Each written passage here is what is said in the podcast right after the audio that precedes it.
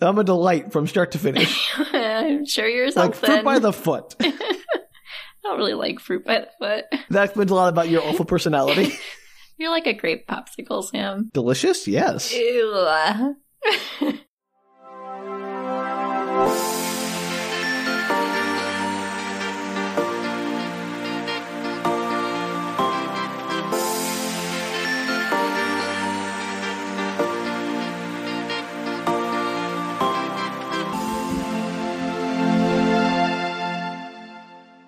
Hello and welcome to Book Retorts. I'm Sam, I'm Danielle. and this is the podcast about sharing your weird media finds with your friends who don't know what you're talking about. I have no recollection of what you talked about, Sam. Yes, Danielle, I was about to say, you truly have no idea what we're talking about because we're returning finally after our winter bazaar to the world of Hyperion. Yay! You've DJ been Shrike is waiting. back. He had his hiatus. He's back in residency on our podcast, the exclusive home of all things DJ Shrike. Call now. Boots, bits, boots, bits, boots, bits. Thank you, Danielle, for that lovely introduction to DJ Shrike's musical stylings. You're welcome. I'm, I'm here, I'm here for you. Yes, uh, it's been a number of weeks that I've lost count of since we last discussed Hyperion, and I ended part two of the Fall of Hyperion. We're going to Mm-hmm. be diving into part three today, Danielle. And as much as I'd like to finish this part in two of our episodes, I feel like it's going to be more because this part of the book is dense as heck. I'm gonna be honest. I thought we had finished the second book. I forgot. No, Danielle, I'm this so book sad. is getting so much denser. Oh my gosh. oh gosh. All right. Speaking of remembering, Danielle, you know what's coming next. I I'm don't- going to I ask you Don't remember, Sam. I don't remember. to tell me everything you remember, whatever it is, whatever scraps you have rattling around inside your brain from when we last discussed the fall of Hyperion. Uh, does he? Does what's his face finally give up his daughter? Does that happen yet? That's the very end of the part, Danielle. That's all I remember. All I remember is Saul Weintraub offering his daughter to the Rachel. Shrike in Uh-huh. sacrifice. Yep. Yeah, I, I vaguely remember that. I remember that Martin got taken and put on a tree. Was that the last of the part two? Uh, that was no, that was the, the previous part. Uh, Aw. of, but uh, Bummer.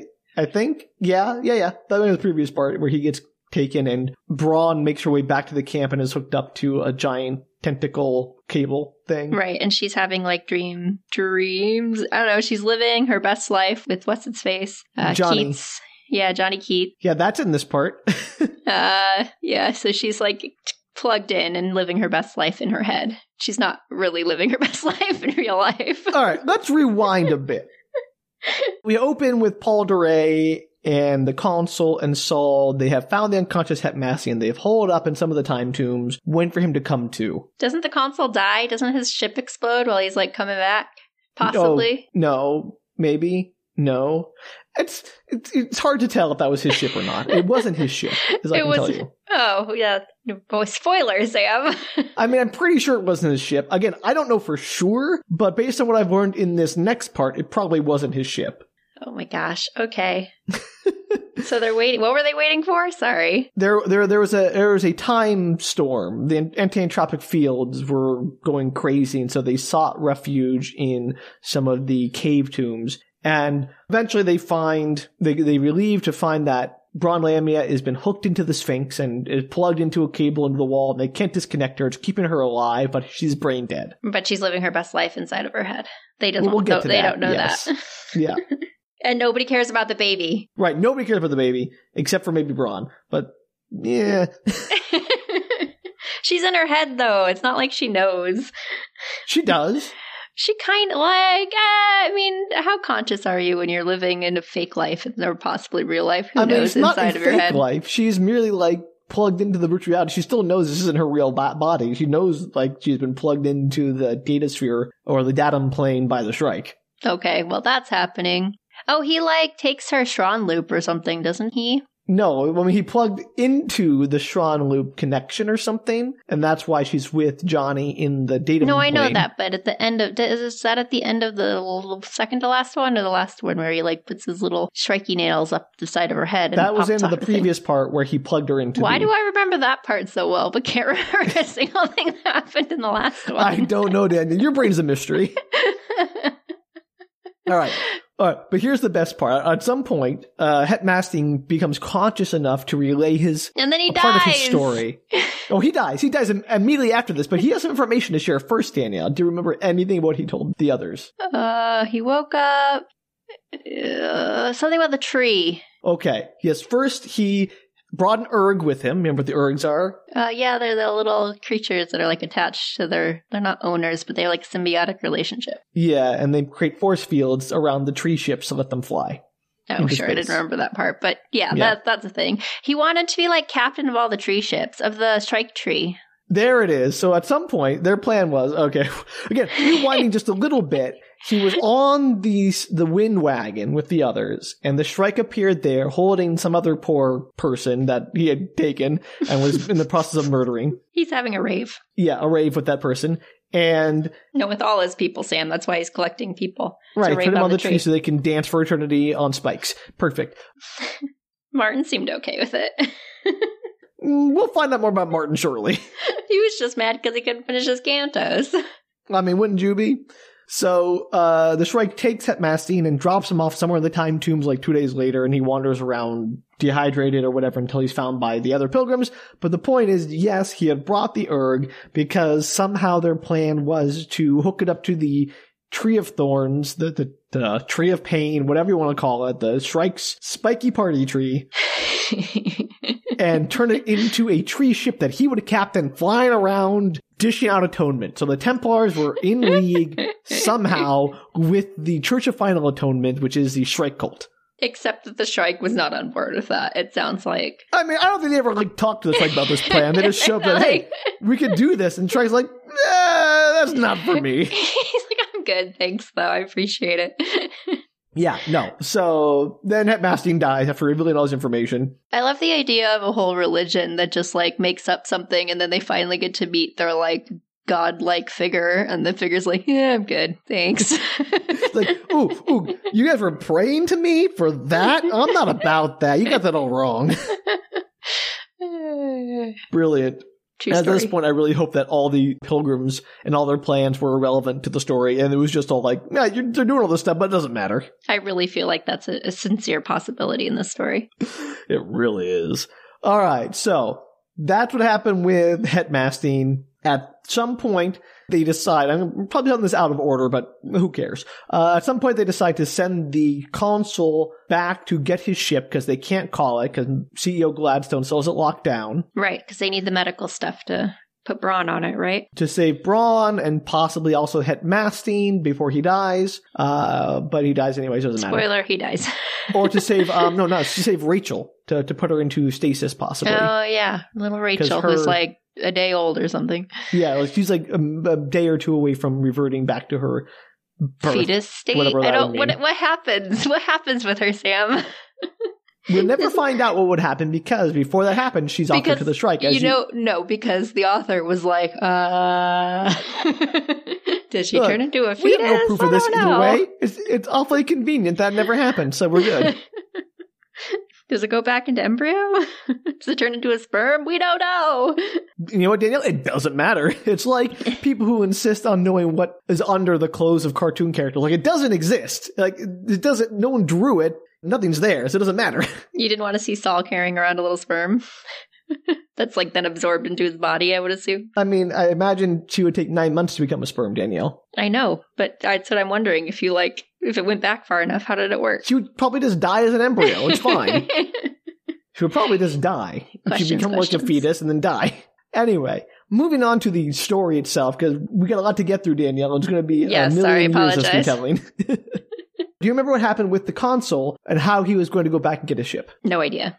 He ends up on the ship, and maybe No, he doesn't. probably, and he may or He may does not, not. die. He does not abandon the ship in any way, shape, or form. He takes he brought with him the hawking mat. yeah, I remember that. But does he use it? Yeah, he takes it and he flies back for like two days across Oh, Hyperion. Boy, do I not remember that part of the story. I glossed over most of it because it was just him retracing the steps the pilgrims took to get out there. And then he crashes into the Huli River at some point, and that's the last we see of him. okay, so he probably didn't make it back to his ship, and then Kasad is having sexy times with nope. Miss Strike. Nope. Is that later? Is that earlier? Nope. Yep. Does he get so he gets he, well at the end of that one section he got sucked into Shrike Town. So this is where he Oh, ends he's up. like Shrikeville, and there's like a million Shrikes, and he's Shrikeville, having battle. he's somewhere probably in the great distant future. He goes through a portal with Moneta, Moneta, ends up in the great distant future in the Valley of the Time Tomb. So it's like a, a future Hyperion that has no atmosphere, is completely destroyed practically. hmm And he sees like the, the Tree of Thorns and he sees Martin Salinas on it. So he's been there for millennia probably. Poor Martin. And so then he sees what the Shrike come out of one of the time tombs and is like, I'm gonna murder that guy. And so he goes to murder the Shrike. But then there are lots of Shrike. Yeah, but then thousands of Shrikes appear out of all the different time tombs, and this does not dissuade Kasad one bit. No, of course it doesn't. He's been on like he's been on a kick since the beginning. Like possibility of death wasn't going to stop him. Ever. Absolutely not. He, he's on a murder crusade, and he's going to fulfill that murder crusade no matter what it takes. yeah. Okay, so that's what happened with Kasad. See, I told I summed that up much faster than you did, Sam. I mean, you left all off detail, but fine. I said he was in Shrikeville, and there were a lot of Shrikes. That's exactly what you just said. You missed on the whole part where he's fighting them, where he saw Martin, where it's in the future, which is important. Oh, I didn't remember that part. That it was yeah, in the there- future. okay. So if you don't remember parts of it, it's easy to sum up really How quickly, am I Danielle. supposed to know what's important and what's not in this book, Sam? It's not one of those books where you're like, this will probably be important later. It definitely isn't, but that's why I remember everything. it That's terrible. This is the worst book for me. really is. Anyway, you also remember that at some point, this is where we learn about the Ouster invasion. Yes. That Do it, you remember the Ouster invasion? Sure, that there's like a million of them when they didn't think there would be. There are like nine, all the swarms have committed to invading the web and are on track to invade different planets. Right, and Mina's all like, oh no, we never saw this coming. well, her generals are. Mina's like, this is definitely a possibility. Well, because she knew that either side was bad. Yeah. Well, I mean, she has. We'll, we'll get to that again. Oh, good. I'm glad they finally give us slightly more information about Mina's plans. Uh, sure. Anyway, Saul has a dream. Yes, As remember one this dream? does. he has a dream about um uh about Rachel, right? Doesn't he have the same dream as usual, but it's a little bit different? Yeah, that was a good description. Same dream, but a little bit different. it's the dream about Rachel being sacrificed to the gods, but instead baby Rachel like comes back and is like, Daddy, you should totally sacrifice me to the gods. And he's like, Well, I guess if little baby Rachel wants it. And she's like, I totally do, Dad. yeah, so it's a dream where he's demanded to make the sacrifice by the Shrike at the altar in the Sphinx, and he usually just flat out refuses, like he does this time. But then Rachel, as an eight year old, is like, Do it for me, Daddy. Do it for humanity. We need you to do this. And he's Uh, is- like, I just said all that, Sam. Yeah, kind of.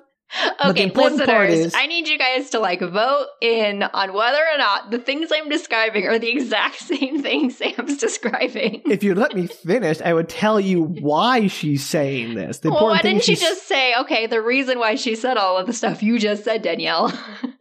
because it's part of the go. I can't just start with like, oh yeah, here's a contextless statement. Unlike you, I have to provide context for what I'm saying. I don't think you do. I just gave everybody context, but go ahead, carry on. she's saying you should sacrifice me, if not out of obedience to God or whatever, but out of love of humanity, a love for humankind and myself.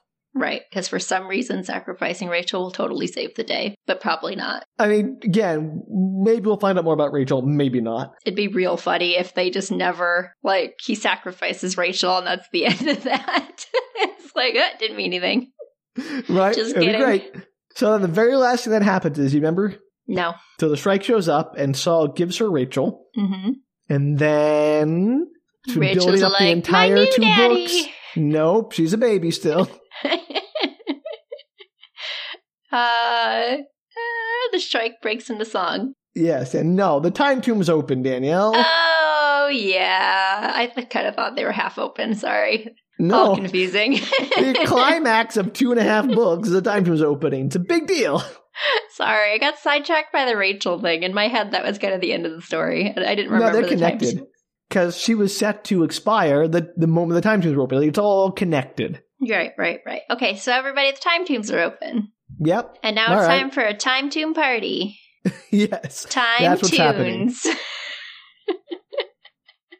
Why don't you tell me what a time tune would be named, Danielle? give me give me the title of one of your time tunes.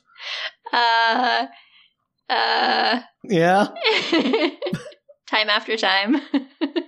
Uh, yeah, sure. All right, give me give me one more. um, it's the end of the world as we know it. That's a more appropriate one. That's a good one. All right, well, we keep working on that list of time tunes. We'll sell you on our four CD collection. I will too. DJ Strike's greatest hits. Yes, yes. Time after time and the end of the world as we know it. DJ Shrike's greatest hits. I'm sure that no one else is associated with those songs. Uh, he does his remixes, Sam. Obviously, come on, he's a DJ. Right, I'm he sorry. gets the rights. He does his remixes. I'm glad this is all above Have you board. never This is seen a still the music. DJ before? He just kills the original owners. I'm kidding.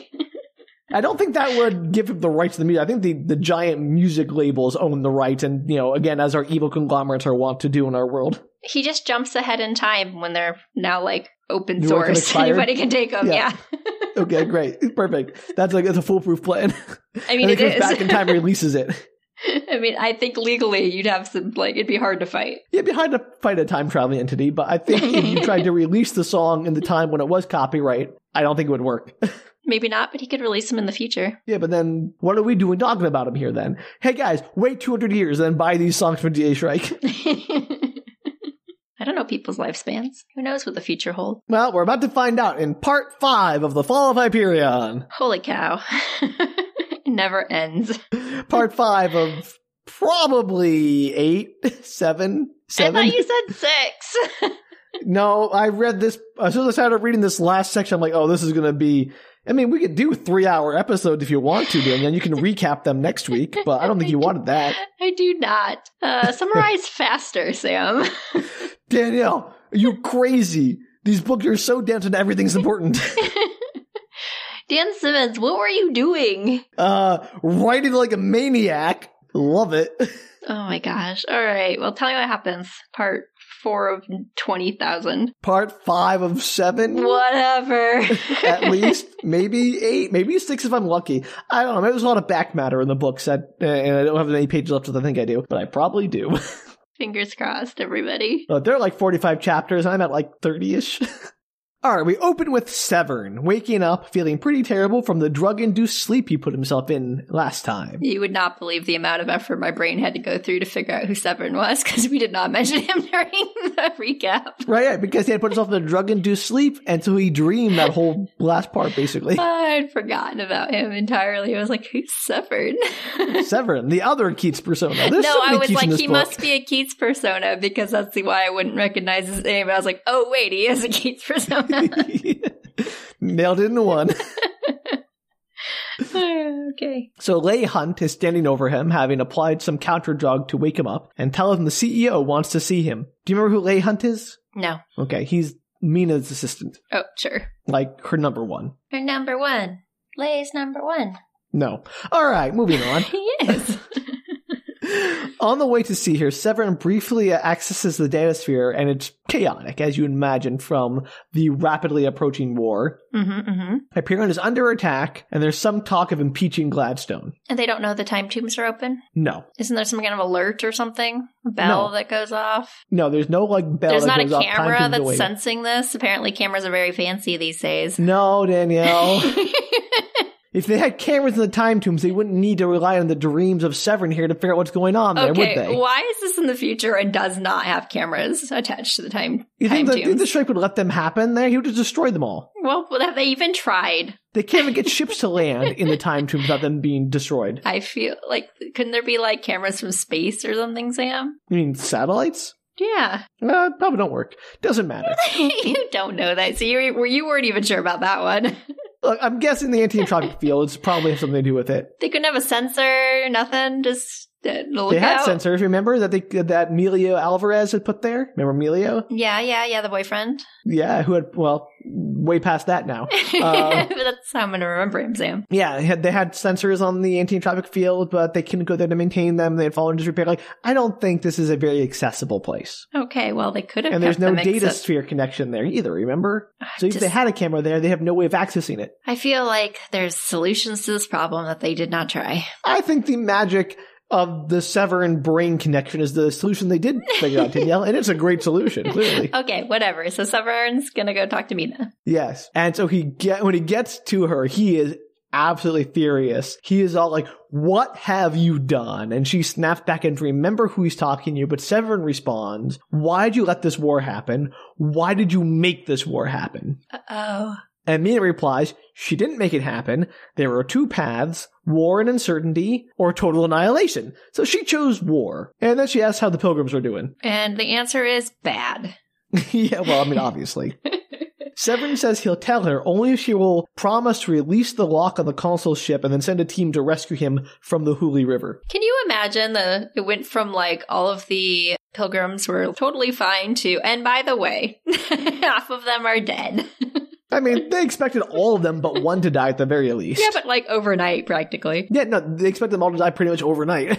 Well, they've made it farther than they expected then. yeah, that's what the surprising thing is that they're still alive, Danielle, and the Shrike hasn't killed all but one of them and granted that one's wish. Yeah, we're getting there. Maybe. Probably not. Mm, no, I don't think so. I don't think the wish ever comes into it, Danielle. I think that's all just nonsense. Shrike's like, this is hilarious, you guys. You think you're getting the wish granted? That's not how this works. The only wish I grant is dance. He's like, I'm not a wizard. I'm a DJ. Get with it. he upgraded his job. Super good at his job. So Mina agrees to Severin's demands, and Severin recaps what happened. We just talked about it. I'm not going to go over it again. Mm-hmm. And now the time tombs are open. So he relays information, so now Mina's aware. Yay! Our little alert system. Yep, works perfectly. Yeah, no cameras needed. Except that he was asleep and they had to like forcibly wake him up. And what if they hadn't? I mean, they clearly could. That was fine. It was absolutely fine. Don't worry about it. If terrible it works, system. it's not stupid. It's terrible, terrible system. So Mina follows through on releasing the ship and arranging for rescue for the consul, and then she turns to Severin and is all, Hey, did you notice you're dreaming about events beyond your awareness of the other Keats persona? Like, the other Keats persona and Braun are in the data sphere, and yet he was still aware of what was happening with Saul and with uh, the consul and all that kind of stuff. mm, mysterious. And Severin, who did not put this together, is all like, Whoa, what? really? And is shocked. Oh, Saul. Severin. Severin. He's not that bright. and I'm saying he didn't figure this out. Severin cannot explain why this is happening. And then when he asks Mina who he is, Mina says he was sent by the Corps as her liaison to the pilgrims and to observe events as a poet and an artist. Uh, Severin thinks it's no use to just observe when the world's ending, and Mina's like, hey, maybe we should go observe the end of the world, and hands him a universal authorization chip for Farcaster travel. She's like, go, go travel. Like, Your work here is done. Severin's like, hey, if I'm killed, you'll lose your connection to the pilgrims. And Mina's like, no, that's a risk we'll just have to take. What the heck, Mina? She is on another level, Danielle. She's doing 12th dimensional chess or something. I don't know.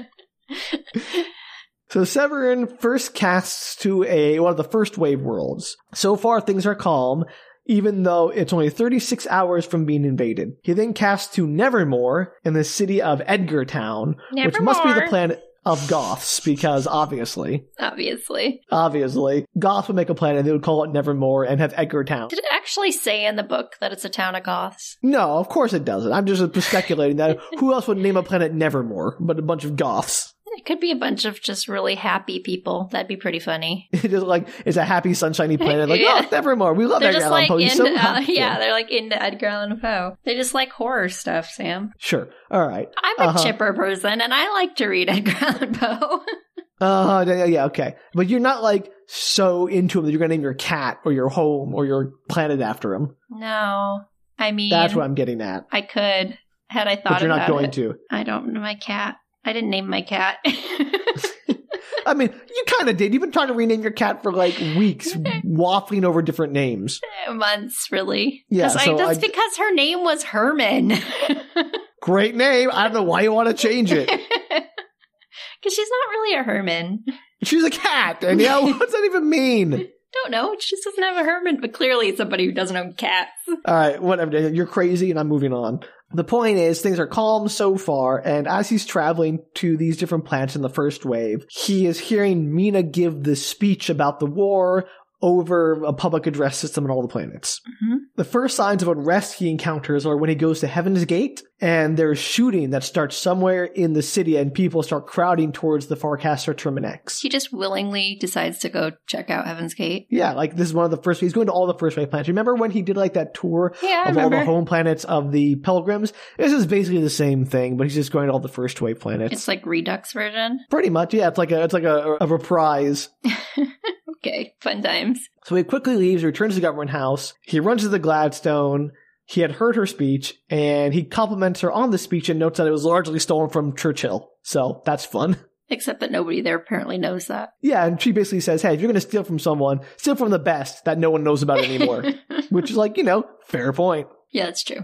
It doesn't make it any wor- like worse of a speech. Not at all. So he tells her to expect panic now that she's informed the web fully of the invasion. And she's like, Yeah, I always expect panic. And then she asks for any news of the pilgrims. And Severin's like, I've been walking, I haven't been dreaming. Like, what do you expect? I have nothing for you. And Mina suggests that maybe he could just go into the dream state at will. He doesn't have to, like, go to sleep anymore. What is she like psychic or something? Why did- would she even suggest any of these things? I don't know, Danielle. She clearly has something going on in her head that he's putting together that he does not. She like some kind of deity or something. She's just messing with people. She's like Q. Oh, Danielle, we will get to that. she feels very Q esque. Like she's just messing with things. See what I, that does- happens. I would love Mina if she was like Q and this was all just a game he was playing. I mean, you kind of doesn't it feel like that? You don't think it feels like that? I want John Delancey to play Mina Gladstone in the movie. I'd watch that. I would watch Hyperion just for that. yeah, I would watch John Delancey in like many things. It's great. so anyway, as far as we know, Mina is not cute at this point. it's not cute. Oh, Q. Sorry. She's probably cute. I don't know, Danielle. It's not important. She's a leader. You shouldn't reduce her to looks. Well, you're the one who thought I thought you said that. It's not like I thought that was a weird thing to say. Okay, whatever. The point is Severin goes to the garden to meditate, and soon he's back in his visions of the pilgrims. Oh, good. We cut to Martin, writhing in agony on the tree of thorns. There's a massive spike extending a meter out of his chest. Um, whole meter. A whole meter, yeah. A long, it's a long, big spike. And there's pain, but no blood and no death. That's just sad. Yeah, so Martin suffers continuously as others writhe, yelling in agony all around him, but he spares no thoughts for them as he can only focus on his own pain. Does the Shrike like gather his power from the pain of others? I don't think so. he just enjoys it. I, Danielle, boy, I do not have an answer for that question. I mean, we might get into it a little bit here, but it's oof. Eventually, Martin manages to yell out a few curse words and is briefly able to focus on his surroundings and see the valley of the time tomb stretch out below him, but like frozen in time or outside of time. Like they are not yet in time. This is before the time tombs have opened. okay. Martin starts concentrating on his pain to understand its structure, and in brief, in a brief ebb, he notices Sad King Billy hanging above him on another spike. Sad King Billy's trying to get to him because he wants revenge. Billy does not know he's there, Danielle. He has no clue. Bummer. Would have been a more interesting story is him trying to get like squish like squiggle himself off the spike so he can like no drop one is squiggling down. themselves anywhere, Daniel. They are all in there. That's a shame because that would have been a really fun side story. No, Martin calls out to Billy. Billy does not notice because he's consumed by his own pain, and then Martin starts reciting, of course, a poem from Keats. Of course. Which course, it's one? very- Ode to a Grecian urn. I don't remember some verse, and you want me to go and read every poem verse in this book to you because that will be a long I time. was just curious if it meant anything, you know, Keats. I mean, probably he picked out for a reason, but it's okay. We don't need to get all the details. That's a fun surprise for people who want to read this book. you can read how much Keats there is in it. Surprise! Absolutely. surprise! It's a lot of Keats. I've done more research on Keats in the last few months than I have in my entire life. So now, Martin, after reciting the poem, he, quote, understand that the pain had been with him since birth, a gift from the universe to the poet. What? With Is he out of his mind with Bane? he's very pretentious about like "Yeah, this is the pain of the tortured artist. I've known this pain all my life. I love Martin. He is so good. He is such a drama queen. I know. I think he's one of my favorite characters. He's definitely one of the most dramatic, and I kind of love him for that. He's like unapologetically dramatic. I like him. If there was a fainting couch in this book, he would be on it all the time. I know, but it'd be so good. It'd be great. he's not the most likable character, but I think he's the most fun besides TJ Shrike. I would hate to be in a room with Martin. I think he would be a pretentious bore, and I would want to smack him because he, he likes to annoy people to the point where they want to be violent towards him, which is his whole shtick. But as a foil in this book, he is great. so anyway, between bouts of pain, he continues to recite poetry, which seems to calm everyone around him. Like the five meters around him, everyone starts to like stop screaming in pain and like listen. Is this just the book about the power of art? Yeah, pretty much. it finally gets Billy's attention, who's like, oh, Martin. And he calls out for more. And so Martin does. Really, it's not where he squiggles off his spike and like drops Nope. down and attacks He's him. not interested in violence, Danielle. He's a very magnanimous king. Apparently, you go, Sad King Billy. You're a better man than I. Better man. Well, that's not hard. low comes to bar, revenge. low bar. Yeah. you were revenge driven. I know this. I Very petty. am not very petty. I'm very petty with certain people who will put up with me being very petty. Uh, so you're petty with the people who w- you should be the least petty with. because it's funnier. They respect you enough. Yeah, okay. I think I've proven my point that he's a way better person than you. You know what? Sometimes it's important to be petty in life, Sam, and sometimes it's important to forgive. I don't know if I agree with his choice of forgiveness in this moment when he could be squiggling off a spike to attack him, which would be a way more interesting story. I don't think he could, Danielle. okay. So as Martin continues to recite poetry, it seems to soothe those Is it immediately around only him. Keats. Sorry, it's important. I don't know, Danielle. Not that important, apparently. I don't know, and let's just don't ask again. I don't know. I don't know Keats Uvra. And then he finally gets enough relief to shout up and apologize to Billy. Before Billy can respond, the whole tree shakes, sending them all into a big old bout of agony, and time has resumed. It seems the tree has entered the proper flow of time, the same as the time tombs in the valley, the tombs have opened. I thought it was just DJ Shrike down there, like shaking the tree, like, hey, you kids, shut up! No more poetry! You're supposed to be in pain. You're in timeout. Get it? That'd be way Timeout. better. Hey. okay. No. Boo. That's no worse than any joke you've ever done. Maybe. We're gonna move past your pun, Danielle, and just just pretend it never happened. I see how it is. Why am I Yeah. even here? I'm gonna go. You're here to Just like- suffer like Martin. Message me a summary and we'll do this next week. You're here to suffer like Martin, Danielle. Forever writhing on the agony that is Hyperia. it's unfortunate for you that I am not as magnanimous as Sad King Billy. Apparently, I'm very petty, Sam. Watch out. All I said was you were way more petty than King Billy. You said I'm very petty, quote unquote. and you didn't hold on to that and want to come back at me with pettiness at all, did you? Just for the kicks and giggles. Yeah, okay. I mean, I don't care why. The reason's irrelevant.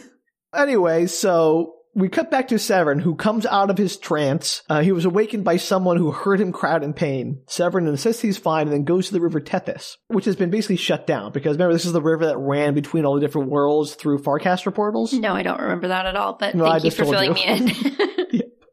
So the Farcaster portals through which the river flows have been shut off or like turned to be one way so no one can enter Tau Ceti Center from the river. But Severin's like, hey, can I just take that boat and like leave through one of those portals? And the guy's like, yeah, sure, go for it. You won't be able to come back, but you can, you can take off. Very nice. He's going on an adventure. Basically, he gets into his boat. Like I like to imagine it's like a gondola, even though I, I know it's not because he voice controls it. But I like to imagine it's like a gondola, and he like is punting his way up the river like he's in the canals of Venice. I just thought it was like a raft or something, so at least yours had sides. Sides. it's You a think it was raft. like a Rafts Tom don't have Sawyer raft? sides. Yeah. Like in my head, he was very Tom Sawyer, Huck Finney on the river. Okay, that kind of raft. There are raft with sides, Danielle. Let's be clear. Not that, you know, but in my head, it was just a raft with an oar. Okay, perfect. Well, Like- it's not that. He's a It's traveler. not a gondola either, but it's just a regular boat. Less interesting. Yeah, I know. So he ends up on Renaissance Vector, and it is chaos. Severin wonders briefly if they could use the river to evacuate people, like get them onto barges and like shuttle them downriver to other safer planets. And then he wonders if the core, which controls the entire Farcaster network, would actually help out with that or allow it to happen. Who knows? They'll never find out, I guess. They will not. The world is coming to an end. It'd be too easy to ask the core for help, I guess. Well, aren't they in war, sort of? Kinda, yeah. They're not that worth the corp, but they still like rely on each other. It's a very complicated relationship. It's like it's like a bad marriage. So Severin decides to wander and observe because he is a poet after all. That's what he does. He has nothing better to do. Mina sent him on his way. yep. He then closes his eyes and concentrates on trying to conjure a vision of Saul. Instead, we cut to Mina Gladstone declaring that, despite how difficult it is, she wants the fleet from the Vega system to defend Heaven's Gate, and etc., etc., etc. She's ordering ship movements in her war room. So she's in charge now? Mina? Mina's always in charge. No, I'm, but all her captains, whatever they were, generals, are like not She's given up on them making decisions, though. Well, I mean, she's telling this what she wants, and Admiral Singh says that will risk the fleet being stranded if the ousters destroy the Farcaster. And Mina rejoins that they should protect it. After all, that's why they have all these fancy warships. It's true. Singh says that all their forces are protecting the sphere Hyperion, and Mina says she's already agreed to give the ousters Hyperion. She's given up on that planet, and to evacuate the fleet from Hyperion. And then Morpurgo insists that they should abandon all the first wave worlds and instead use the extra time they'll get to set up defenses on the second wave worlds. So they know a whole bunch of stuff is going down on Hyperion, but she's just like, screw it, let them have it. She's like the, her whole like purpose for the Hyperion. She wanted the tombs to open. They have opened. She cares not what happens next. That seems short sighted. I, I don't know. I think that like her whole purpose was to get them to open. Because Right. if the outside prevented the tombs from opening, it would derail the whole Hyperion variable, which is the one unknown that could derail the techno course plans for the eradication of humanity. Right. There just seems like there's a lot of action going on on Hyperion, so you think you'd want to be able to keep an eye on it if possible. I mean, maybe, but I think like the action's already happened. Like it's a done deal now. No one's going to reclose the time tombs. You don't know what's going on on Hyperion. I mean, she does. Severin told her. Well, yeah, but now Severin's off partying with on his raft, his Huck Finn raft. yes. Going upriver with Huck Finn. Yeah. That is basically the next book, actually. See? Are we flying Severn in the next book? no. It's completely different, right? You said that. yes. Okay. Kind of. It's not completely different. I mean, oof. It's complicated, as you would expect. All right. Well, go on.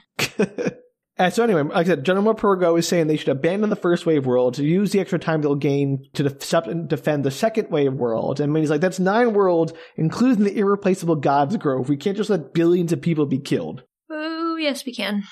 One of our ministers pops up saying that there's evidence that the Templars have been in cahoots with the Shrike Church, and Mina does not care.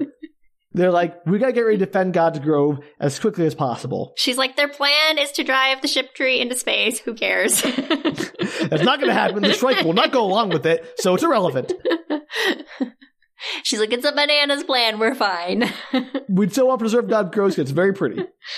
is there something special there? I mean, the world trees, Okay. and it's ecologically irreplaceable. I don't know, Danielle. Aren't most things ecologically irreplaceable? You know, so was Maui Covenant, but they destroyed that planet. So I, I don't know why she's so obsessed with God's Grove, I'll be honest. Maybe she has an ulterior motive. Maybe. That would not put that past Mina Gladstone. Probably. But then she suddenly swivels to Admiral Lee. Remember that young man who spoke his mind, so she promoted him? Yes. Does he die in this book? I don't know, maybe. I mean, a lot of people die in this book, Danielle. We'll get there. So she asks Lee, like, hey, should we defend all these planets individually? And he's like, "Mm, no. If we commit to defending God's Grove, we won't have the ability to help any of the other first wave worlds, and there simply aren't enough forces. He suggests abandoning all the first wave worlds, cutting them off from the web, and basically strand the ouster invasion fleets that are going there so they can't reach the web easily, so they'll have like years and years between travels now Mm-hmm. and then to send the fleet out to meet the second wave invasion swarms out in deep space, where they won't have to distract their fleet by trying to defend planets and spread themselves thin. They can focus merely on the attack. It seems smart. And so Mina's like, yeah, all right, I'm all on board this plan. Let's do it. All those poor planets. yep, doesn't matter. They're gone. Who cares? I don't. I can't even keep them straight anyway. oh, God, it was great. They have that treetops uh, restaurant that everyone loves. right, Come on. with Jonathan Treetops. Yeah, Jonathan Treetop. That's right. Featuring the, the live music of DJ Shrek. I feel like if I had to summarize these books from beginning to end, it would just be a series of like jokes we Things you made. made up. Yeah. like don't remember anything for real. I was gonna say you remember Jonathan freaking treetops, but you don't remember anything from the previous part. I did basically re-explain it from scratch. yeah, sorry. That's just how your brain works, Danielle. There's no way around it. I remember all the jokes. I mean, they were well, jokes, I guess. You remember all your jokes, to be clear. Sometimes I remember yours, Okay, sometimes but you're right. I came up with Jonathan Treetop. You did very, very well done, Danielle. Anyway, Amina's on board with this plan. She's like, okay, let's do that. And then we cut back to Severin, who is walking the streets of Renaissance Vector, moving through different parts of the world, observing that as many people are flocking to the planet as fleeing it because they want to see all the spectacle because humanity is terrible. yeah, they are terrible. It's okay. They're all gonna die. Severin is very confused because last time he was dreaming just now, he was dreaming of Mina's war room, which is nothing to do with any of the pilgrims. So like, Oh, what's no. going on there, bud? Everything's connected. Well, he speculates that because the core is basically everywhere, that is almost literally every person in the hegemony has an implant or a comlog that connects them to the data spheres. And so therefore the technocore has eyes and ears basically wherever there's a human being, they're- it's their eyes and ears as well. Shocking. Yeah, I know. It's just like a real world. But uh, horrifyingly accurate, Danielle. And so basically, maybe because he is part of the Technocore, he is back channeling some of their espionage connections to these other places. That's how he's picking up on all of these things. hmm Maybe, maybe not. I don't know, Danielle. He doesn't know, Danielle. Nobody knows. Why is he picking up on things at all to begin with? It's because he's part one with everything. Yeah, he's kind of like a mystery, powerful being that doesn't no one really understands. We'll get to that, kind of. Oh man, we'll get to that. He wanders into a square where there's a large crowd gathered, and a small group of men are addressing the crowd as proselytizers from the Church of the Shrike. They're whipping the crowd up about how this was it. This is the end of the world, it's end times, and how all those in power are asking them to pay for their sins and suffer the agony of the Shrike's wrath. So, this church thing is the idea just that the shrike's going to come and make them suffer? I don't know. Uh, I should also mention that in that war room meeting, there was mentioned briefly that on Lucis, the Shrike Church has been causing riots and that the Shrike Bishop has been broadcasting from a secret location to stir up the populace to revolt against the hegemony. So, they're like more into war than they are actual. I, I don't know what the, I honestly don't know. I think they're just sort of like, hey, this is the end times, prepare to atone, cast off the evil leaders who have led you down the wrong path kind of thing. So is their whole re- I know this is probably not necessarily I that don't know. relevant, but is their whole religion based on the idea that like the shrike is going to like save them or something or like why would they at all be interested in the shrike? Like, the Shrike's gonna save them through pain, the Lord of Pain. I don't know, Danielle. It's so like, if they th- suffer through his eternal pain on his magic tree, then they what? Go to I shrike don't heaven? know if they're supposed. I don't know what. I don't know, Danielle. It's never clear. They just like he is the like cleansing fire or whatever. okay, whatever. That's all I got, Danielle. I, I've told you as much as I know about the Shrike Church. I just didn't know if there was more in the book. I was just curious. I mean, there very well may be, but I did not understand it if there was. All right. so they're yelling at the crowd. They're whipping them up into a frenzy, just like they did on Lucis. And then suddenly, one of the people points at Severin and says, "There's one of those powerful people. Get him!"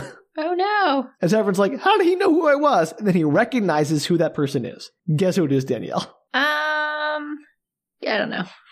It's Spencer Reynolds. I don't If know. you who don't that remember is. who Spencer Reynolds is, he's the jerk Ernest who's at the dinner at Treetops Oh, we who hated like him. argued with. Yeah, we did. And so he apparently is a bandwagon jumper and got on board the Shrike Church and is now whipping up the What a- crowds against all the uh, bourgeois elite that he was definitely a member of. What a jerky pickle face. Pickle face, sure, okay. I was trying to be PG for our podcast, Sam. That's very impressive, Danielle. I love your, your creative censorship.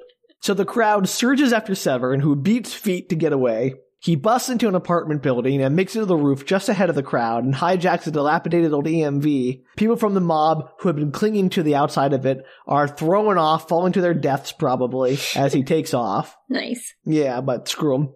Yeah, they're gonna die in pain anyway. No, so they're part of the strikers. They love this, I bet. The vehicle gets him away, but it's not long for the world of flying, and so he makes a quick emergency landing in an empty parking lot. He tries to act all like nonchalant, like, okay, no one notices me here, and like ducks into the nearest public building, which just so happens to be an archive, museum, library thing. Oh, plot twist. Plot twist! Knowledge. A small man inside seems to recognize him, and says, it's been like three years since you were last here. And he's like, what? Severn plays along. He's like, yes, uh, it's been a while, sorry. And the man offers to take him to his usual research space in the collection. And Severn's like, yeah, sure, lead the way. the man leads him down to a small dusty room and is shouting about how he hopes he'll publish soon since he's the finest scholar of Keats in the web. But like, that's not hard since A, he is basically Keats and also I'm sure no one else cares in the web. Uh, yeah, absolutely. He is the foremost knowledger, knowledgey person, person Knowledger. of knowledger. I, I said scholar, Danielle, the word was there. I instantly forgot what you said. well, that's, that's part for the course for this book. Or actually, maybe everyone in the web cares about Keats. He could be like the most famous person in the universe. I don't know. I doubt it. It doesn't matter. The I point mean, it seems like there's a lot of Keats going around. is, yeah, but only like among three or four people. yeah, but the three or four are more than most people get. That's fair. So the archivist then leaves him in the room alone, and Seven realizes that this is the place that the other Keats persona used to come visit to do research on Keats, the original human being, like to read the work. And this place is filled with all of the original poems and works of Keats, like even the unfinished Hyperion. So they look alike because they look like Keats. They're both identical. They're clones, Mhm. basically, of Keats. And something that Braun had noticed when she was following the other Keats persona while investigating his murder. Mm-hmm. So this is where he came all the time to do his research, and just by coincidence, this Keats shows up here too. Mm, mysterious. Mm, yes, sure. Not coincidence at all. Not at all. Severn reads some of the poem and is overcome with emotion and memories of his former life as the original I'm Keats. glad you kept going because I was like, he just thinks his poems are that great. I think a little bit, yeah. He's not the- quite that far of his He's head, like, but man, these poems are awesome. I'm so good. I am so good. Also, it reminds me of you know Fanny and all that. I'm sure. Funny. And so then he falls into the chair, closes his eyes, and begins to dream. We cut to Braun, Braun, and Johnny Keats in the datum plane. Having the time of their lives. Mm, not really. Uh, now Braun has seen the entire megasphere as it really is, beyond what humans normally can perceive. Braun suffers a huge bout of vertigo, but Johnny holds her hand and promises not to let her go. Take her someplace to someone he'd forgotten until now, his father. Keats Sr. Oh, Real you're gonna Keats. love this guy. You're gonna love Keats senior person here. Daddy Keats. Daddy Keats, Papa Keats. we'll see what the personality is like, then we'll go from there. We just decided Definitely we- not Danielle. I don't know why you were so tickled by Daddy Keats. Because it's funny. He's like the father of the Keats. But it's literally this Keats. fa- We'll get into it. You're gonna love this character. That's good. We're gonna have to figure out if, if we're gonna have to see what his personality is like, and then if, if he's more of a Papa Keats or a Daddy Keats. He is neither. you don't know that, Sam. I've got to keep him ex- separated in my head. he is definitely neither, Danielle. So they travel through the datum plane until they reach a, a megalith of energy. This is the person they're come to see. It is a giant, sort of formless mass of energy that holds them in what is analogous to the palm of its hand. Papa Keats. That, nope. And that thing speaks to them in this weird fashion. And let me give you a taste of how this is written in the book. It's written in brackets, 'cause it's not like dialogue. Grandpa Keats. So it's bolded brackets and it says, You found a way here, and it has double backslash. I was not sure you would, slash, could, slash, should choose to do so. Uh-huh. And everything it says, uh, you could do this, that, or that. Like it always keeps like substituting similar phrases all the time. Aw, a Keats after my own heart. It also often speaks in metaphor and Zen koans, which I'm not going to do for your sake because you don't want me to sit here and read you pages and pages of Zen koans and obscure metaphors. So I'll just summarize for you. Not even one. I mean, I could give you one for you if you want to hear it. Up to you. We'll see when we get to it. I will say that how it laughs though is by exclaiming "quats," which is fun. Quats. Q W A T Z. Quats. Quats. It's really fun, right? Start doing that. so Johnny addresses him and he says like, "Hey, good to see you, Uman. Um, Umaman. U M M O N. Like human, but not. No, like not even close to human. I mean, Uman and human are pretty close, Sam. I think Uman is a a Zen figure, a figure in a figure in Zen Buddhism. okay. And Umban is like, "Oh, I'm impressed you remember my name. And Johnny's all, I didn't remember it until I just spoke. And then I did. Which, you know, that's helpful. Isn't that just the way of life? Braun asks Uman if he's one of the core AIs, and Uman says it is, and that one of them must learn here now, and one of them must die here now. So, one of them must learn, one of them must die. Two people enter, one people leave from Uman. Uh oh. What will happen? So Johnny starts a back and forth asking about things, and Uman Is Johnny even alive? Can't he die again? Isn't he Oh, already Daniel, we'll get dead? to that. Remember, his consciousness is still in the datasphere. Are we gonna cut it out? Does it, if he dies, does it mess with the other Keats? Danielle, we just gotta wait for it to happen. what Whatever's gonna happen, what que sera, are you sera, up Danielle. to, Papa Keats? Why? He's definitely not a Papa Keats. He's more like your weird Uncle Keats. We could call him Uncle Keats. Sure, Unky Keats. Uncle Keats. Unky Keats. Unkeats. but then we can't say the fun word unky. Why would you take it out of the phrase? No, it's in there. It's Unkeats. It's part of the word Keats. Unkeats. Unkeats. That's dumb. It is very dumb. Moving on. What does Unky Keats have to say? So uh, Uman confirms that the World Web is being destroyed, and that this is something that must happen, and that the destruction of the web and the Shrike's terror is how humankind may be saved. Johnny asks why he was murdered, and Uman says, "When you meet a swordsman, slash meet him with a sword, backslash backslash, do not offer a poem to anyone but a poet." So that's how this conversation goes, Danielle. Ah, weird old Unky Keats. He's such an Right. oddball. And that Johnny is apparently both the swordsman and the poet, as one can't exist without the other. And although Johnny is no longer a threat to the core as he once was, he still has to die. You know who'd be digging this conversation? Martin. Martin would love this. He'd be all into this guy. He'd be like, You talking codes? I'm talking poems. It rhymes. It's great. Where's Martin when you need him? Oh, wait, he's on the Tree of Pain. He's on the tree. They don't know where he is. He's not going anywhere. oh, No Cohens for Martin. sad day. So then Braun asks who arranged for Johnny's death, and Umam says it was the same person who arranged for her father's death and who created the Shrike and who is killing the hegemony now. Mina Gladstone. No. And he asks if they're sure they want this knowledge, which could be dangerous for them to know, and rather their ignorance is a shield for them. Uh, DJ Shrike. No. Monita Manetta. Is it a character we've met yet? Kind of? Is it that jerky artist? No. Spencer Magoo? Spencer Magoo. Yes. Is it Jonathan Treetops? Tell me it's not so. No, Jonathan Treetop, we loved you. You were so kind in your top hat. Because get it? Treetops, top hat, gotta be that. He wears a green green top hat. I love Jonathan Treetops. He's the best. Unless he's responsible for this, then eh. Unless he's a murderer. Maybe, maybe Jonathan Treetops is just like his cover and he's really just an assassin. might be. I'd believe it. So they say they definitely want to know, and then Uman tells a very long story, which I'm going to tell you now, Danielle. Aren't you excited Hurrah! stories are back? We're back to telling stories to characters in the story. I am so excited about this. So once upon a time, there was a young boy named Jonathan Treetops.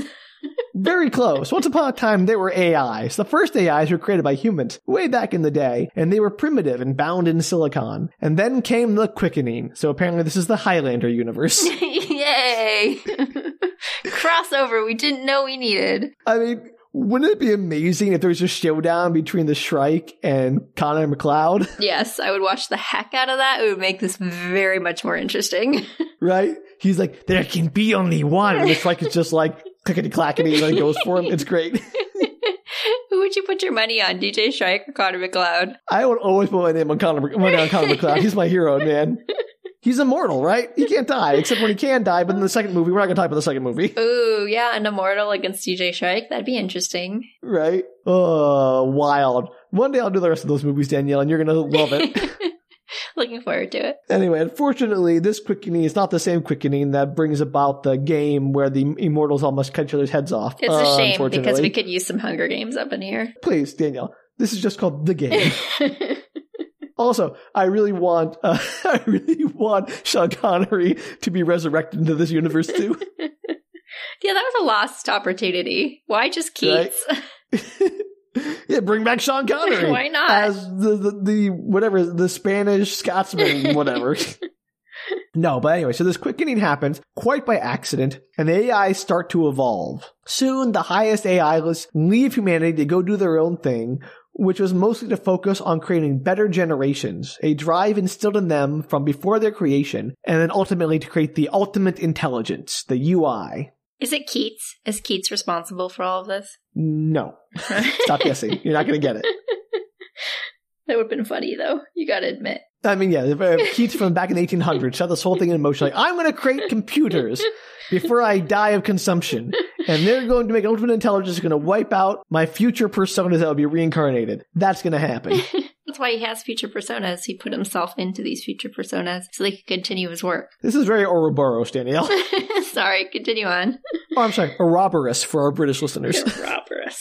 Anyway, so the AI is split into three factions. You remember the factions, Danielle? Uh, big faction, little faction, and just right faction. No. Not even The close. angry faction, the sad faction, Yes. and the happy No. faction. No. I don't know. I always get them confused with those like three alien triads from the gods themselves. Mm-hmm, Well, that was a weird thing, yeah. yeah. You have the ultimates, hmm the volatiles, Mhm, Yeah, the angry ones. See, I was not that far off. and the stables. See, I was pretty close, Sam. You have the ultimates, which are focused on creating the ultimate intelligence. You have the volatiles, who want to wipe out humanity. And you have the stables, where you keep the horses. Where they're like, it's chill, man. Why don't we just all get along? Yeah, Gosh. basically. See, and you breeze past my puns too. Sorry. All right. Haha, you're so funny, Sam. Yeah, yeah, see? See, Danielle? This is what it's like when you demand recognition for your puns. You do too. I know. But you're then like, you get What mad do at you- me what do when you I want breeze from me? past it. Uh, uh, I don't know. We're both hypocrites, I guess. Uh, but though they disagreed on humanity's fate and its existence, they agreed that Earth had to die. So the Earth was needed elsewhere in their calculations, so they arranged for the accident, the big mistake, and they launched humanity into space now that their home planet was gone. Are you basically. telling me one that it was not a mistake, and two Yes. that they drove Earth into space? No. Maybe. I mean, we don't know what happened to Earth. It's still unclear if Earth was actually destroyed or not. But what they're saying is they caused the singularity to go wild that consumed Earth. And this was to give humanity a kick in the pants so they would, you know, spread out to all the different stars, no longer tethered to their home planet. because that needed to be. Yeah, so they need humanity to go because he explains the core doesn't exist in a physical space. Like there's all this speculation like, oh, where's the core? Is it this giant planet full of servers somewhere in the universe? No. Instead, the computational power for the core is humanity. How did that happen? So like they use, they siphon off brain power, like synaptic computational power and use that as part of the computational power of the technocore. So, how did the Technocore like come to be? Are they just like an alien-esque species, No, they're the AIs humans created and and, then, then they eventually just they sort of use humans to like Yeah. carry on? Okay, I forgot yeah, that part so of they, the they story. started evolving and they started to say, okay, instead of using, you know, silicon processors, we're going to start using brains as our processors. And like, that feels real. yeah, stealing a little bit of human computational power for their kind. So basically, they want to shape the hegemony society very carefully to intertwine it with the techno core so they could basically create their own human brain based supercomputer network. So they've been doing that for a while now. Why would they want to destroy humans then? Well, I mean, they probably have other computational sources now too. They don't rely just on humanity, but they've been using humanity's brain power as Like well. cows. Cows, yeah, sure, Danielle. what else would they be using? I mean, they probably still also have physical computers, but not like a big planet where the the technocore is located. Like it's more spread out than that. It's it's not it's not centralized. This is like vampires wanting to like destroy humans. Also nonsense.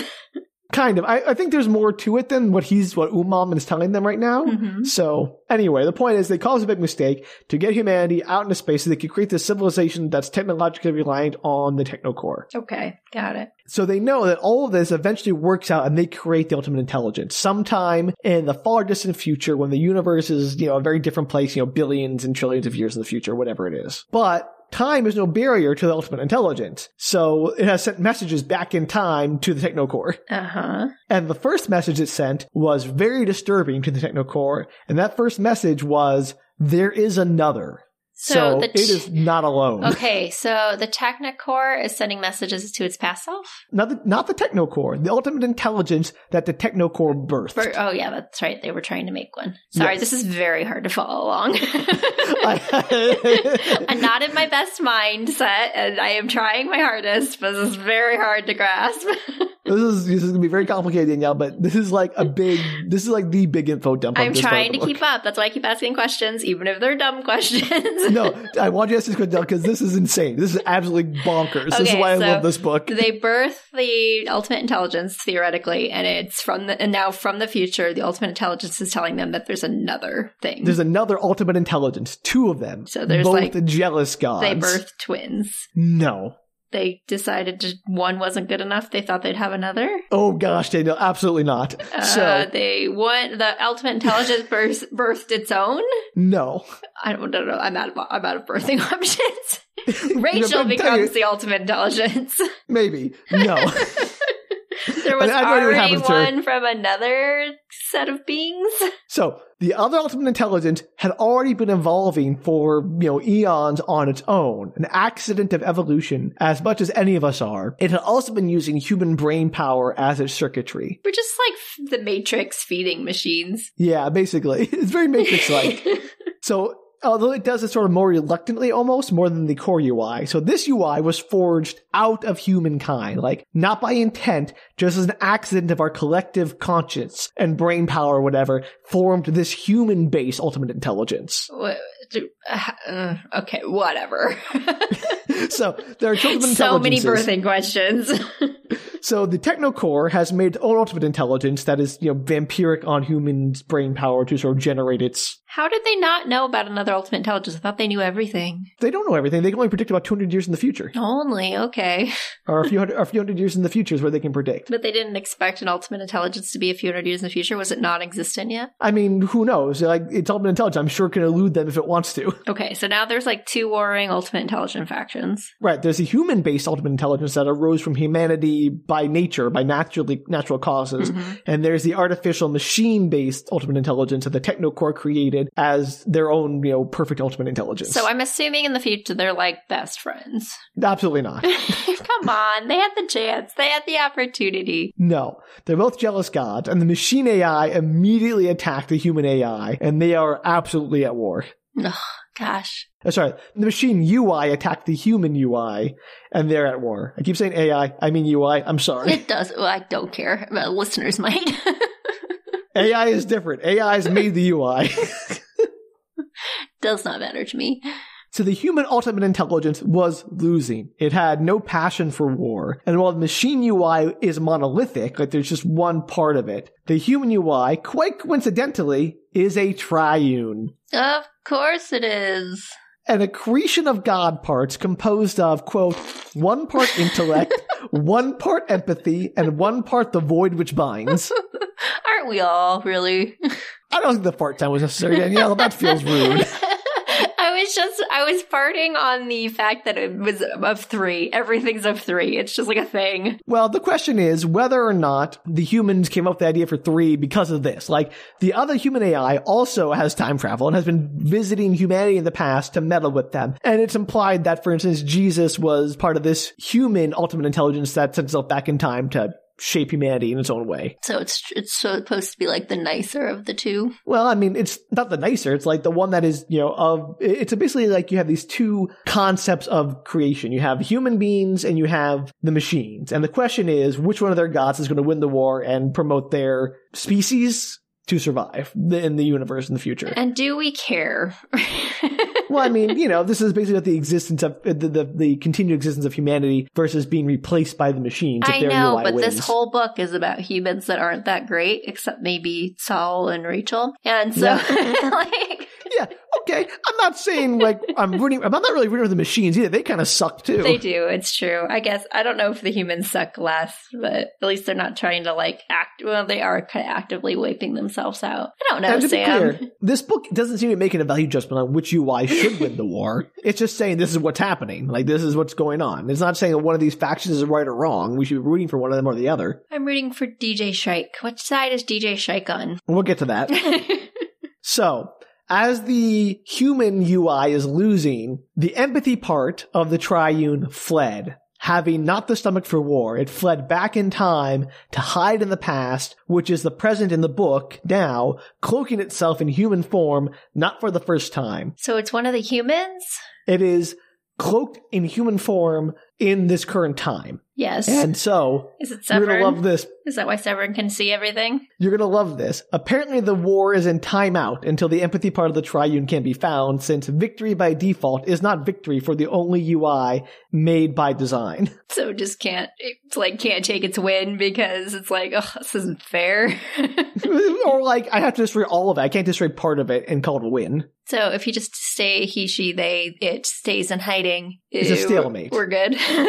well, not good. It's like a limbo, a stalemate. The war can't resolve, and everything is sort of like kind of chaotic and unresolved. so they can continue fighting. The war is just not going to be one way, one way or another. Right. It's like the, the the war, like the UIs aren't fighting, but their representatives can still, like the Technocore and humanity are still fighting. Mm-hmm. But nothing's going to ever come of it because there's going to be no resolution. Can they just like kill each other out? Given enough time, N- I mean, I don't think I think that's the whole point. It's like nothing's going to really resolve because either of the UI is not going to let that happen. okay. So now we have a question, like a mystery Yes. being. So So the machine UI is looking for that hiding empathy part, while the remaining parts of the human UI wait in idiot harmony, refusing to fight until whole again. Is it DJ Shrike?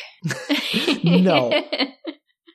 The time tombs were sent back in time to carry the Shrike, which is a kind of extension, kind of, of the machine UI, and the pilgrims were chosen to help open the time tombs and help assist the Shrike in its search for the lost part of the human UI and to help eliminate the Hyperion variable. So, does the Shrike want to kill the human UI? Yeah, basically, it is sent back in time as like a an assassin to or to track down uh, a bounty hunter of the human UI that fled. And so that happened when the time tombs opened. Well, that's when the Shrike is now released into it has completed its travel back in time. It's now free into the universe to, to do its hunting. So, why does Mina want that to happen? Isn't she pro humanity? Well, she's pro humanity not being wiped out, and if Hyperion vari- the Hyperion variable is the only thing that's keeping humanity from being wiped out by the Technocore, basically. Because they don't know what's going to happen. 'cause Hyperion. Right. So it's either guaranteed destruction or we lean into the Hyperion thing and maybe the Shrike wipes out humanity, or maybe it doesn't, but at least we have a chance. We're, I feel like we're doing a Rubik's Cube and I'm not allowed to take the stickers off and like put them in the correct places. You're not allowed to do most Rubik's Cubes, Danielle. That's not how the Rubik's Cubes are supposed to work. You're like, I hate having to not cheat. I was thinking that I hate having to think this hard is actually what I was thinking. That's why I chose this book, Danielle, just to make you think. I'm good at some patterns, not others. So the human UI, the parts that were left of it, also chose a human to travel back with the Shrike to witness its efforts, which presumably is Monita Moneta, I'm guessing. Wait, say that again? So the human UI, the two parts of it that are left in the future, sent a human to accompany the Shrike back in time as a witness. And the Shrike just like lets her be? I mean, I guess, I don't know, Daniel, like maybe they have a Geneva Convention type agreement going on. Um, Who Like, knows? I won't kill you if you won't kill me. Go! I mean, like I said, Monita or Moneta made herself out to be like uh, uh, a, its handler. Mhm. So I don't know. okay. Okay. But the point is, the Shrike was sent back in time by the machine UI to hunt down the lost part of the triune of the human UI, and the human UI probably sent back Moneta, Monita as its own sort of representative in this venture. So, what is her deal with Kasad? I don't know, Danielle. We don't get that far. she's just having her, she's just like living her best life now that she's free. She's like, I mean, she, "Hey, she's a human. Vince." I'm sure she likes sex as much as any other human. she's like, I'm going to stalk him for years. I think it's way weirder than that, actually. I think it is too. So, partly to flush out the missing empathy part of the human UI, some of the core, the volatiles, still want to destroy humanity. You know, maybe they can wipe if the you know person, if the UI is hiding as a human. If you kill all the humans, you probably get it. So does the empathy part of the human UI does it have like any kind of abilities if it's only part of its trifecta? I'm assuming it's, it's basically like I don't know, Daniel. We don't. I don't know. I don't know anything about it. I don't know. I assume it's basically like a Jesus figure in terms of its abilities, but I have no evidence of that. I'm just assuming based on the fact that they imply Jesus was the UI that did that last time when the human empathy UI went back in time before. That's what the former took. I feel like we should keep track of every fantasy sci-fi thing we've ever done that has some kind of triune in it. There should be a tally.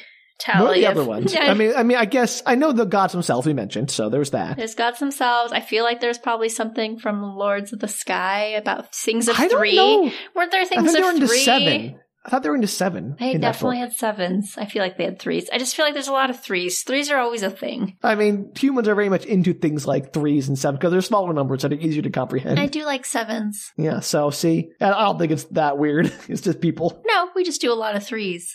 I feel like that's it, and we lean heavily into it as a populace. Yeah, and I think that therefore, if a deity appeared from our consciousness, it would probably be in threes because people just love that stuff. They do. I agree. Three, sevens, and twelves. Those are the big ones. I like elevens. Well, you're weird. Eleven's my favorite. okay, Okay. throw it out there.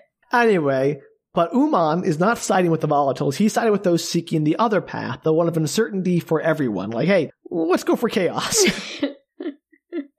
and so his faction told Gladstone of humanity's choice total annihilation or embracing the Hyperion variable and a war ending with uncertainty. But at least the war would end one way or the other. And he means the UI war between the UIs. For if the empathy part can be found and forced to return to the war, the Shrike will impale it upon the tree of thorns, and humanity's UI will lose. hmm So, what's the best bet for human UI to just like hang out? Who knows? I don't know what they, like if they can defeat the Shrike in some way. Maybe that means it'll be fine. I don't know, Danielle.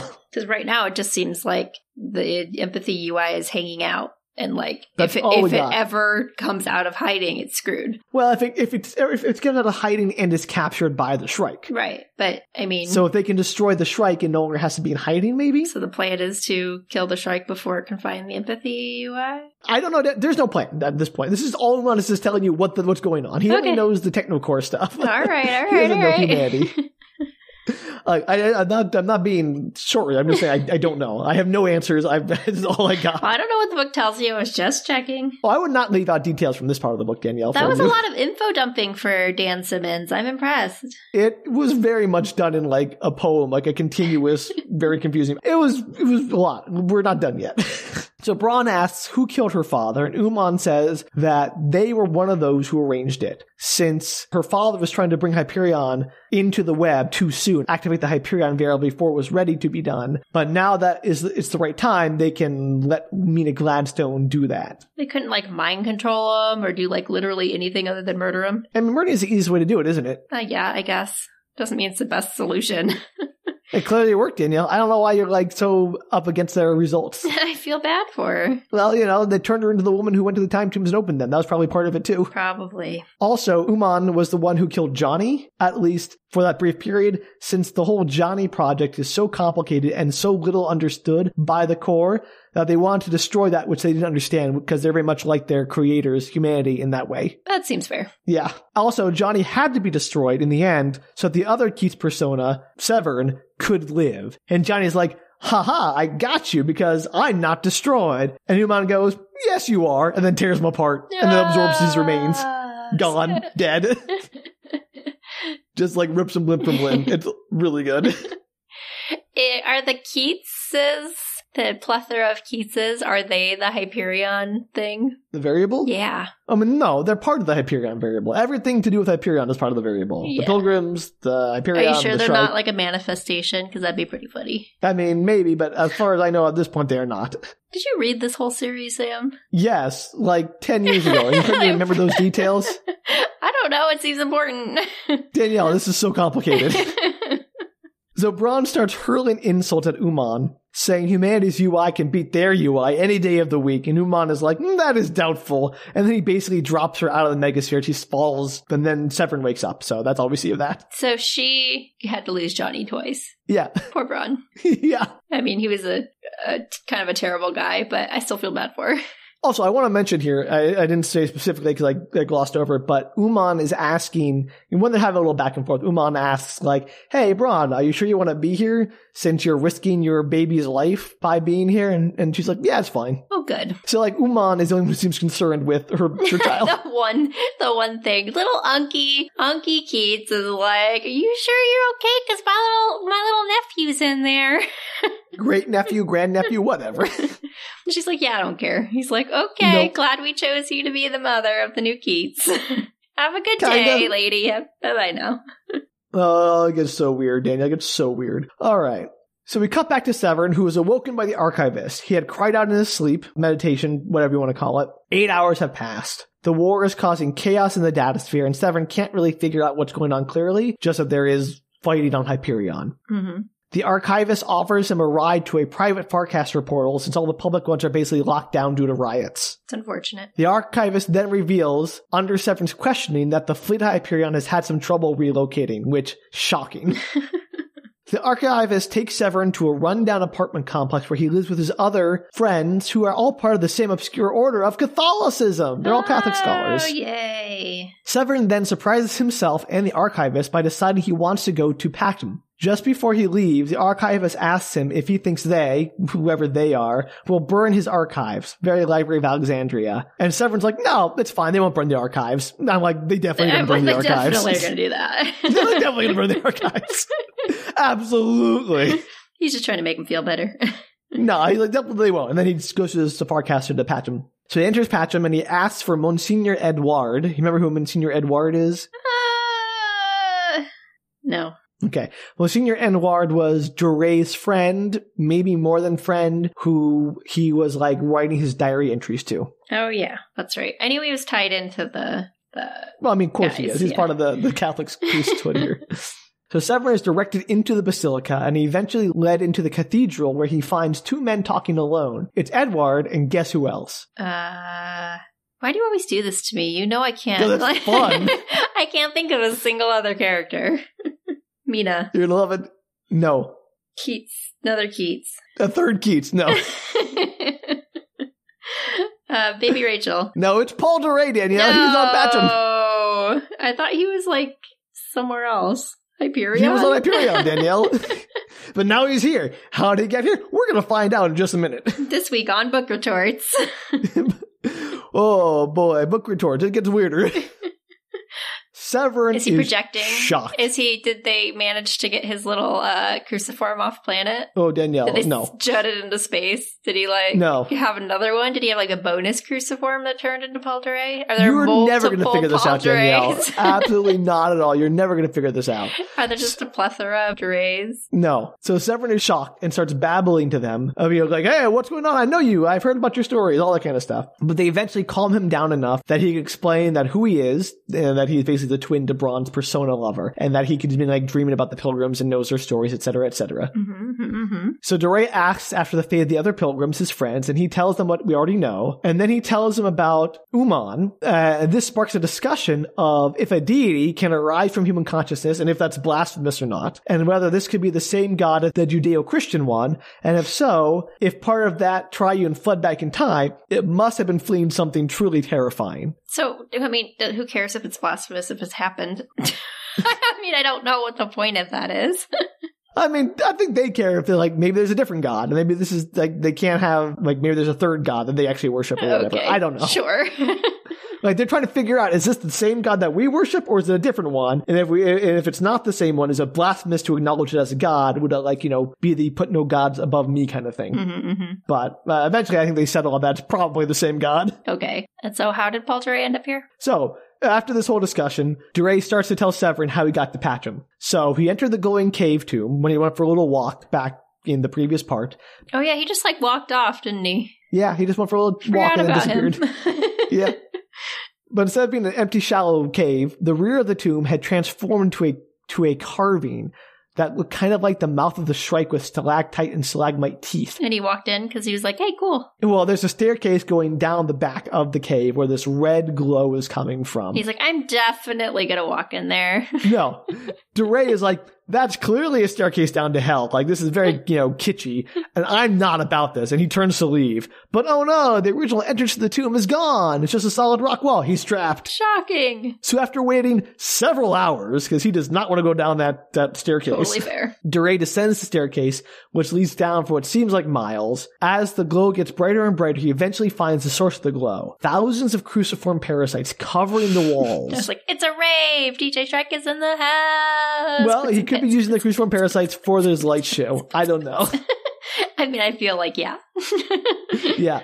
So these parasites, they're all different sizes. Some are big, some are tiny, and they're packed so tightly they're overlapping each other. Creepy. The cruciforms are like the creepiest part of this entire saga. Yeah, no. DeRay hates it. He's like he, he compares it to walking into like a mound of writhing leeches. like, Okay, are the Parasites it's stealing him. is the AI UI is it like trying to make more humans? Did it realize its mistake in trying to wipe out humanity? Now it needs I more don't know, humans. Maybe, very possibly. like if human Who knows? farming. Whether this is a gift from the machine AI or the human AI, we don't know. The AI UI, Sam, please. Whatever. the the human ultimate intelligence or the machine ultimate intelligence. I just say ultimate intelligence every time. Stop trying to save a few syllables.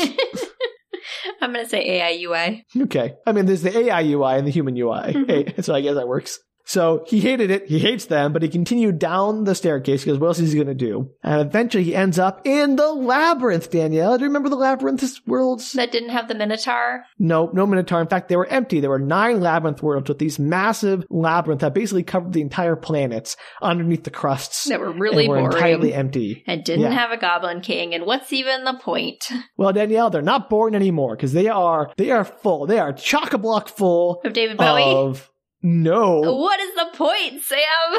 They're full of human corpses. Floor to ceiling Not as corpses. fun as David No. Bowie's hands. David Bowie is way more fun than human corpses. I will give you that.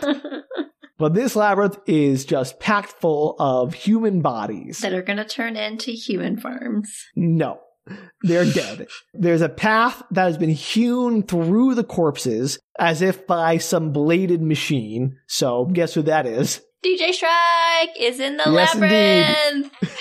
And Duray's like, well, I guess I gotta go that way.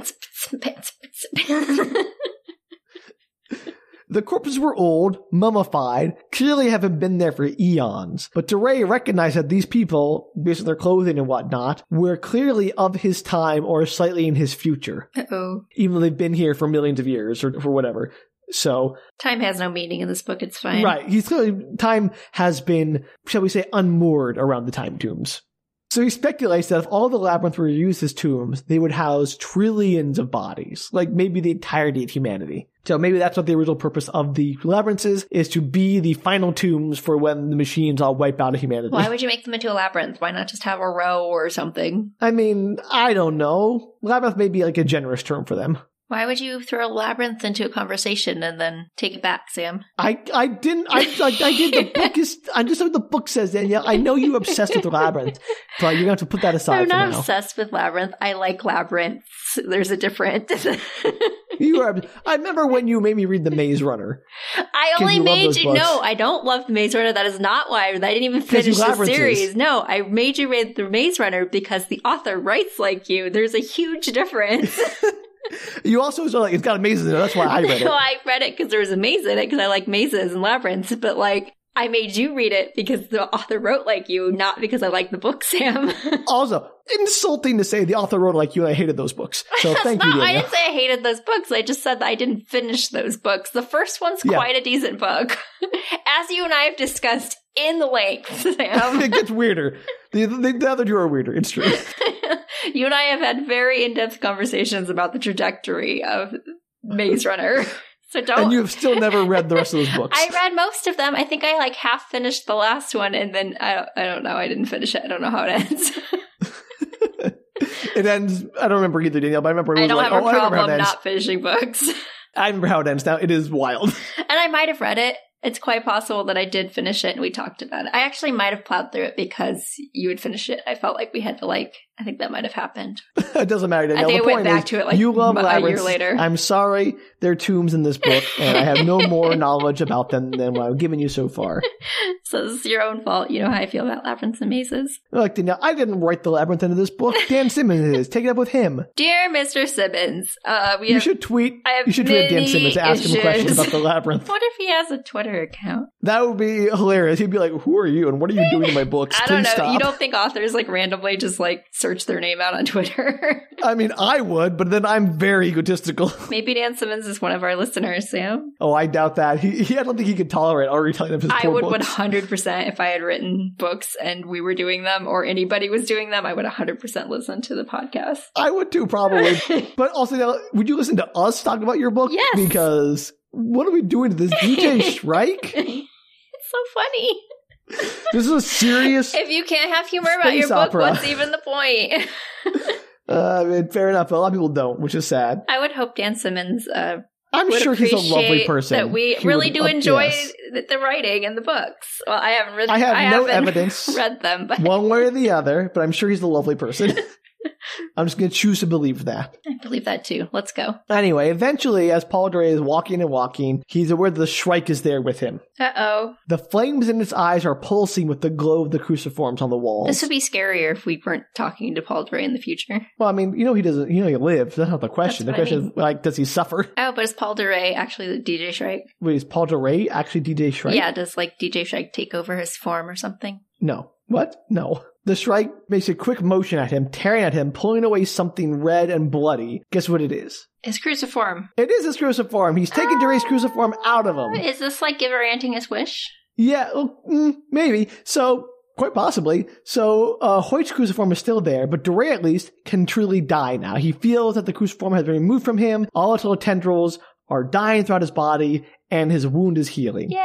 Yay. The Shrike keeps the cruciform, then tosses it out to the pile of humanity, Mhm. and then grabs Duray by the arm and leads into what looks like a crude Farcaster portal. And suddenly, as he's pushed through, he is weightless. He's in the wreckage of a forced spaceship, bodies everywhere, but one Farcaster portal still active in the ship and visible from where he is. The Shrike appears next to him in space, and Duray is shocked to see the Shrike now free of Hyperion, and it shoves Duray through the Farcaster portal where he pops out of the Pope's personal Farcaster portal in the Basilica mere hours after Pope Urban the 16th has died. Okay. So he's back on Patcham. That's what he got there. The Shrike shoved him through a few portals and got him there. Good job, Shrike. Severn is shocked that the Shrike is free to access the web now. He's off Hyperion. He has access to Farcasters. He can get to the humanity. He can do some damage. Severn muses if he should go visit Hyperion, as he feels he has a part to play in this. Maybe he's supposed to find the empathy part of the triune. And then DeRay says, hey, have you considered that maybe you're the empathy part of the triune? And Severn rejects this idea, but he is shook by the notion. I mean, any of them could be Sam. It's a mystery. Well, they like, go through like, oh, it could be Mina, it could be all these different people, but they're like, no,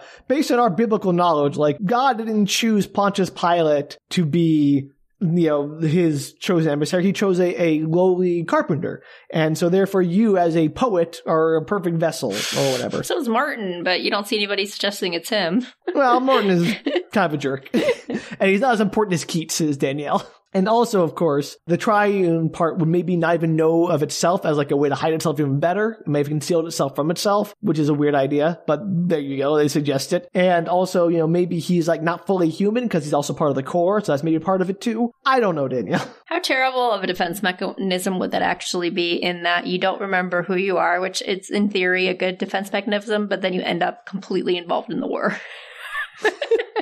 You're not like laying low on some outside planet, never going to be seen, I mean, maybe he needs to be part of the war to direct it without knowing he's directing I it. guess. So after all this sort of like back and forth, Severin, I think is like half convinced this is true, but like still isn't quite buying it. Mhm. He says that he and Duray should go see Gladstone then immediately, like, catch her up on all of this stuff. And Duray's like, sure, but first, I want to go visit God's Grove to talk to the head of the Templars, as the Templars have had their own machinations going on, which I want to figure out. And also, maybe they can give me Het Massin's story, which he never told. Uh oh. And Severin's like, we do not have time for this. It's like 90 minutes before the invasion is going to hit God's Grove and they're going to all be killed. But Duray's like, no, we're definitely have to do this. So Severin relents is like, okay, fine, we better be quick then. And Duray's like, sure, sure, sure. But first, can you try to dream of the pilgrims again? I want to know how they're doing. I want to know how my friends are doing.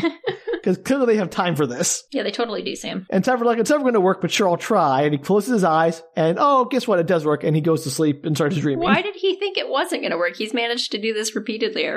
I don't know, Danielle, but that's where we're going to end this part of the story. We'll pick up next time with what's happening on Hyperion, maybe, or wherever he ends up in his brain. Who knows? Cliffhanger, who would have thought? Yeah, this is why this last part is going to be three parts, probably, because there's so much going on in this, so much density of notions and ideas. We're going to have to see what happens next time on Hyperion. Aren't you excited, Danielle? Can't you just not wait to see what The happens? never ending Hyperion.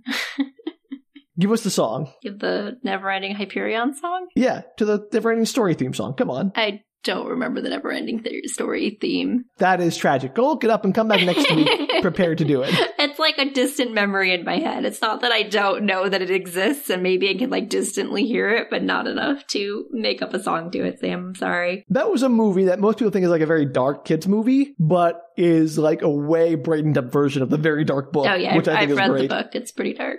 It's great. It is real good. It is real like, oh, this is much weirder than that movie. That movie is like, let's tone this down a bit. Anyway, that's not this book. This book is Hyperion. It is over. Uh, DJ Shrike has maybe granted Paul Duray's wish. Unclear. There's maybe one part of a Trinity god hiding out amongst the people. Might be Severn. And there is a war between machine gods and human gods, which is also being reflected kind of in the war between humanity and the machines, and maybe also between the Alsters and humanity. Who knows? A lot's going on, Danielle. It's all very confusing. Just usual stuff in Hyperion Part 2. Aren't you so glad I shared this book with you? I'm so excited, Sam. I'm so happy to be here for this epic saga. If it wasn't for the saga, Danielle, there'd be no D-Day Shrike. That's true. I do feel like that was the best thing that has been birthed from these novels. Well, I mean, that we have birthed from these that novels, we have let's be birthed from clear. these novels. Yes, Dan Simmons, good job, you. You said- That's so mean. Poor Mr. Simmons. I'm I'm sure he's a lovely person. We're doing him such a disservice. I don't think so. I mean, we're interacting and enjoying his work. I feel like wouldn't you want that as an author? I mean, I guess. Um, I, I, it depends if you're enjoying it in a mean way or not. You well, you read them all and you liked them enough to reread them, so that's, That's a true. win. Well, next time, Danielle, we'll see what happens on Hyperion. But for now, I guess I have to wait for DJ Shrike to drop his next album. It could be the last album you ever hear if he destroys dun, humanity. dun. time after time. Yes, his number one hit, time after time. It's the end of the world as we know it. You gotta do it as like a remix. Do a, do a mashup of all of his time songs as a remix, Danielle. I On want it. to hear that. On it. Okay. Well, if you want to hear that or have suggestions for more time related songs that DJ Shrike could remix, you can reach us at bookretorts.com. you can also tweet, Instagram, or Facebook us at Book Retorts. And if you want to fund our own project to create the ultimate intelligence, you can do so at patreon.com slash book reports. We promise our ultimate intelligence won't try to wipe out humanity. I, Maybe. I thought we were still. oh, That's because we've created a dehumidifier, Sam. right. Of course. Yes. that really helps with those kind of problems. That's a good point. All right. So see, synergy between our Saving businesses. humanity one dehumidifier at a time. and one ultimate intelligence at a time. Well, until then, you know, if you're ever impaled on a giant tree spike, remember your Keats poetry and maybe it'll be okay. And just squiggle yourself off. Don't be petty. Listen to Keats. Until then, bye. Take care, everybody.